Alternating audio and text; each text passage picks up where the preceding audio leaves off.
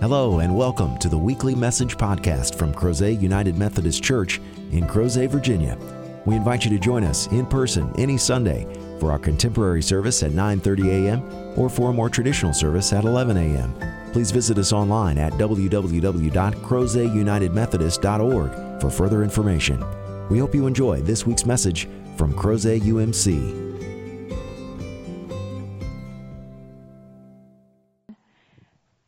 As we have been journeying through Christian conversations, we come to today's topic, which is learning to negotiate needs. And sometimes we can mistakenly believe that this is a simple conversation, that I have needs and you have wants. And so, therefore, my needs will triumph over your wants. But that's not realistic. And what we see going all the way back to the Torah is that this is not a new problem. This is something that God's people have been experiencing for a very long time. And just perhaps in looking at this passage, we can learn some things to do and learn some things not to do as we find ourselves in a place of transition, as many of us are beginning to move out of pure isolation and quarantine into a new way of being. And as we do this, many different people are trying to articulate what they need and what has gone on and what they need to happen in the days ahead. And many of us are finding conflict in this.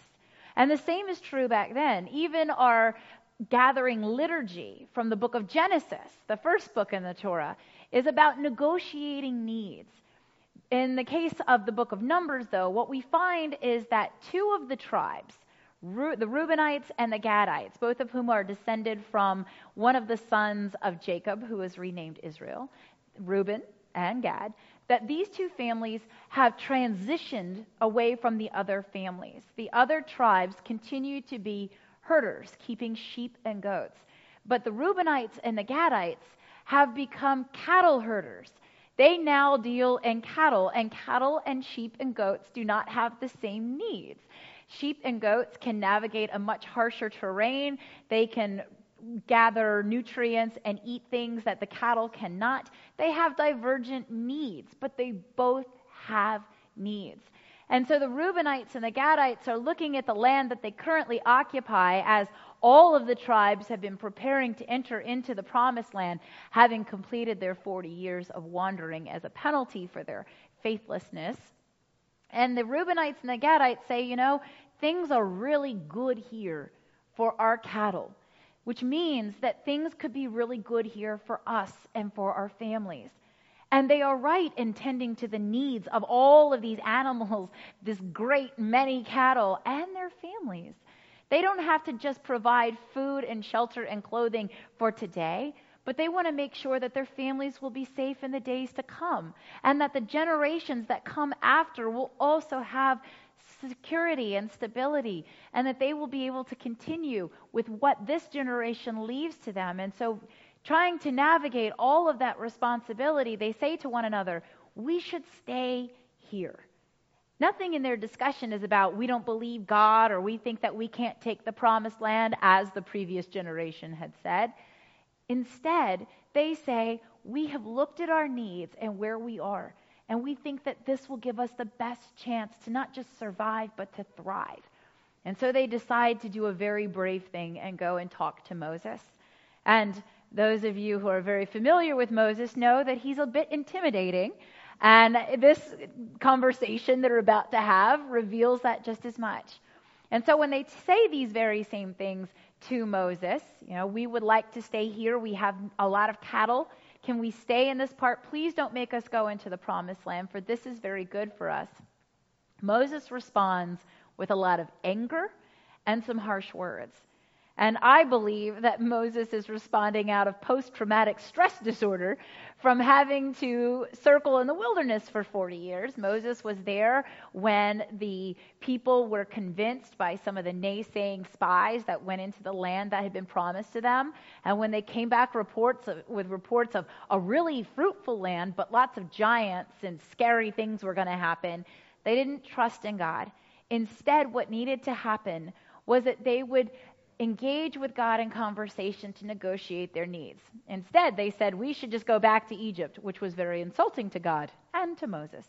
And so Moses is clearly bringing that past, that history, that trauma into the conversation. When the Reubenites and the Gadites say to him, Hey, we want to stay here, what Moses hears is, Oh my gosh, you don't want to go into the promised land? You're going to ruin everybody else because God's going to get angry again. And everyone who was 20 and older from the previous generation had to wander around for 40 years until their lives expired. And Moses is terrified that that's going to happen again. You can hear it in his words, and there's an emotion to what he's saying, especially when he starts referring to them as a brood of sinners. Ultimately, there is a failure to properly communicate here because they all have needs. The Reubenites and the Gadites need to be able to provide for their cattle so they can provide for their family. And the rest of the tribes, they need to have the land that was promised to their ancestors, Abraham, Isaac, and Jacob, so that they can care for their herds, their sheep, their goats, and their families. They have the same wants and desires, and they have the same needs as far as providing providence. But how they're going to carry out those needs is very divergent. And so here we see a struggle. What do we do? How do we navigate this? Moses, of course, responds with fear and anger because what he heard was, You don't want to go into the promised land. You want to stay here. God said we have to go into the promised land. And maybe you've noticed that at no point in this conversation have we actually spoken to God? At no point did we pray, did we invoke God to illuminate for us and give us some inspiration. The Reubenites and the Gadites had a very practical conversation, and Moses had a very understandable response, even if it was not exactly humble and empathetic. But we can see where he would be so afraid given what he's just lived through. He's one of the few people that actually wandered around for 40 years and survived. And he doesn't want that to happen again. He watched an entire generation die in the wilderness, and he doesn't want to see that happen. But perhaps God could have helped them if they had engaged with not just prayer, but holy conversation. And so what we find is that the story will go on. The story goes on, and the Reubenites and the Gadites go, you know, clearly we're, we're, we're not connecting here. We're, we're trying to say something and you're saying something else. And so they will come back and say, What we're asking for is that you will allow us to get things ready here for our, our cattle and our families. Let us build some strongholds because there are people that cannot go into the promised land, like our children, uh, their mothers, and those that are too old for warfare. We would like to have them stay with the cattle here safely then all of us who are capable will come and be with you militarily. We will come and fight alongside you and fight for you in the promised land. We're not going to forsake the pledge. We are going to ensure that all of our siblings in faith are going to be able to receive the blessing that was promised to them. And so we will do our part. We're not going to abandon them. We're not just going to stay over here and say, good luck on that side of the Jordan but we will come. And Moses says, That sounds good. Uh, you have to promise to do that because God will, will get you if you don't. But they also go a little further. The Reubenites and the Gadites will do something that is truly gracious. They will say, If you allow us to have this land, and if we are allowed to go and fight alongside of the other 10 tribes, then we will not lay claim to the promised land. So instead of having to divide the land among 12, you will now only have to divide it among 10, which means that all of the tribes are going to have more land to each tribe's name, which is a gracious concession to offer. And Moses receives all of this and gives them his blessing, and they come to an agreement, sealed with their voices, that the Reubenites and the Gadites are going to do what they need to do in order that those that are able to fight alongside the others will enter into the promised land, not just for a period of time, but until the Lord's will is completed and the tribes have taken their rightful place in the promised land. And so, this kind of negotiation ends very well. But what's tragic is that this could have gone completely wrong. A lot of people would not take well to being called a brood of sinners or having Moses react the way that he does. And a lot of them would have just said, you know what? I don't need this. You don't have to talk to me like this, and I'm walking away. We have another example that we shared this morning in the gathering liturgy where Abram and Lot, who are family, Abram is Lot's uncle. Lot's uncle, Abram's brother, died. And so Abram has taken Lot into his household and kind of raised him as his child and has cared for him. And now Lot is an adult and he has his own household and he has his own people to care for. And as they are now in this same area, Abram's herders are starting to argue and bicker over land and water with Lot's herders. And so now the issue is how are we going to navigate the needs? We have the same needs. We need land for our sheep and our herds. We need fresh water for them. And we have to have a space where we're not all on top of each other and arguing. What they do is based upon Abram's suggestion. I know that you need land, and I know that I need land. So I will give you the first choice. You tell us where you want us to go, and we will do that. You will either take the right, and I will take the left, or you will take the left, and I will take the right. And because of that, Lot is given the opportunity to make his first choice. And he sees land that looks good to him, and he says, I will go this way. And Abram says, That's fine. I'll go this way. And all of us can have our needs met, and we can continue to grow and thrive. And you mean no less to me, and I mean no less to you. That's the struggle that we have in the church is determining needs and sometimes we can't figure out what the needs are if we aren't completely authentic, honest, and vulnerable. And this is part of the negotiation that happens. We live in a world where people never want to lay all their cards on the table. We live in a world where they say, don't tell everybody everything, hold something back, don't let them know that you are in need. But that's not God's way. God's way is completely authentic and honest. And because of that, there's a vulnerability. We recognize that we live in a capacity as God's people where God knows everything about us. God knows all that we have done and said and thought. And God still chooses to love us. We have to model that for one another. And it is a struggle. In the past month or so, as people have been discussing how do we take the next step in our lives, we have gone from total lockdown to trying to figure out what the next school year will look like or how are we going to go back to work? Can we go back to work? And there are so many conversations that are happening, not only within a particular family, but navigating with employee and employer. And you have it between families and the school system. And everybody has needs. They all have needs. But sometimes we seem to hear these conversations and assume that some people are being selfish or that some people are simply trying to have their own way rather than seeing that there are needs that are being articulated or maybe there are needs that they're afraid to articulate. I've had so many people talk to me about we might be a dual income household, but both of us have to work in order to survive. One of us can't not work.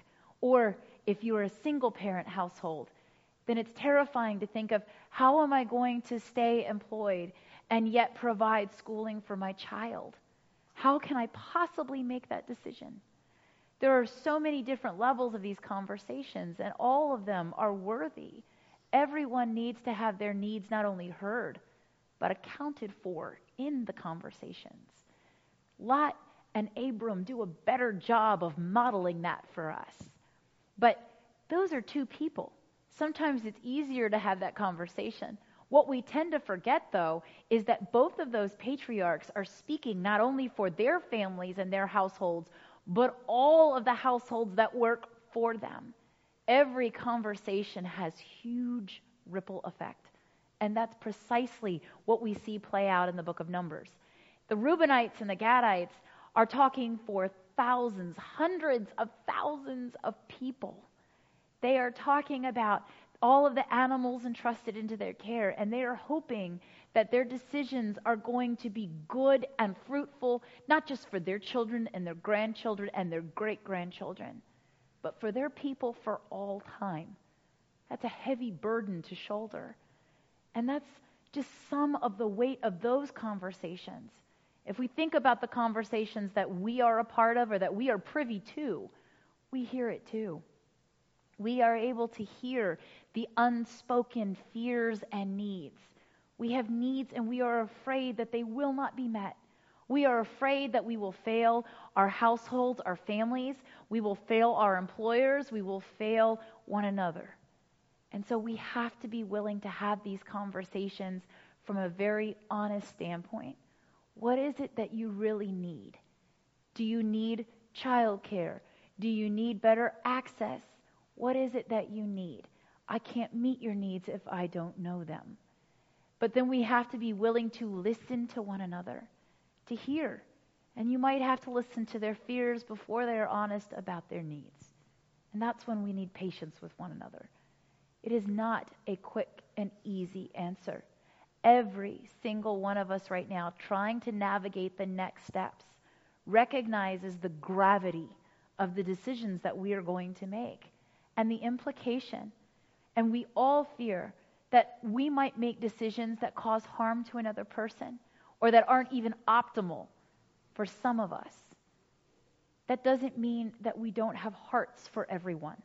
It doesn't mean that we don't yearn to do the right thing, not just by one another, but in accordance with God. And so the Bible gives us some guidance and some inspiration. First, let's learn from what they did and what they didn't do. When we choose to invoke God, we change the tenor of every conversation. Now, you might not be able to go into your boss and say, I'd like for us to pray before we have a conversation about me working from home. But you can always pray you are welcomed and encouraged by the Holy Spirit to say, God, I have to have a difficult conversation. And while I can't evoke you in the scriptures in this, I need you with me and for me. And I need you to guide my words and I need you to guide my actions so that what I say and do reflects you. That's the first thing that we're empowered to do. We're also empowered to encourage other people to step into safe space that we create with our conversations. So perhaps if you are one that wields the power in the relationship, you are able to say, before I make any decision, I just really need to know what is vital for you right now. Where do you have needs that have to be met or that haven't been met that you need moving forward? What do you need not just so that you have something to eat and something to wear and a place to stay, but what do you need so that you can truly survive long term? And so can your loved ones. What is it that you need? So that I can figure out how we can work toward achieving that together. Because the one thing that the Bible consistently tells us is that I can't thrive if you are suffering. And the same is true. God wants all of us to be at a place where we feel joy and can celebrate the blessings of God rather than having to constantly live in fear and abiding in a darkness of uncertainty. And right now, for all too many people, that's where they are. So, for those of us that are in a place where we can have an ear to listen, and we have power and we have resources to help ease burdens, this is our moment. And may we step up as Moses did, but not respond with nasty words and negative emotion. But perhaps be willing, like Abram, who had more power and authority than Lot, to say, I am willing for us to work together. You make the first choice, and I will respond out of respect for our relationship. We have the opportunity to model the best of the scriptures, not the worst. But we have to be conscious of that, and we have to make a concerted effort to do what God would have us do. And this struggle is going to be with us for the next few weeks, months, and perhaps even longer. But today, we can change the course of the conversations we've been having. But we have to remember that while we have needs, and we are very aware of our own needs, so do others. we can't look at them as someone whose needs are in opposition to ours, but simply to recognize that they have needs, and so do we. And God, who knows all of our needs, is asking us to work together to be in right relationship and see where I can give so that others may have, and where they can give so that I may have. It is about a long term relationship rather than simply negotiating for today. And that will be our struggle. But fortunately, we know that there are successes where people are able to work together. They are able to manifest God's will, which is that all people will know that they are valued. They will know that not only God cares for them, but so do we who call ourselves the body of Christ.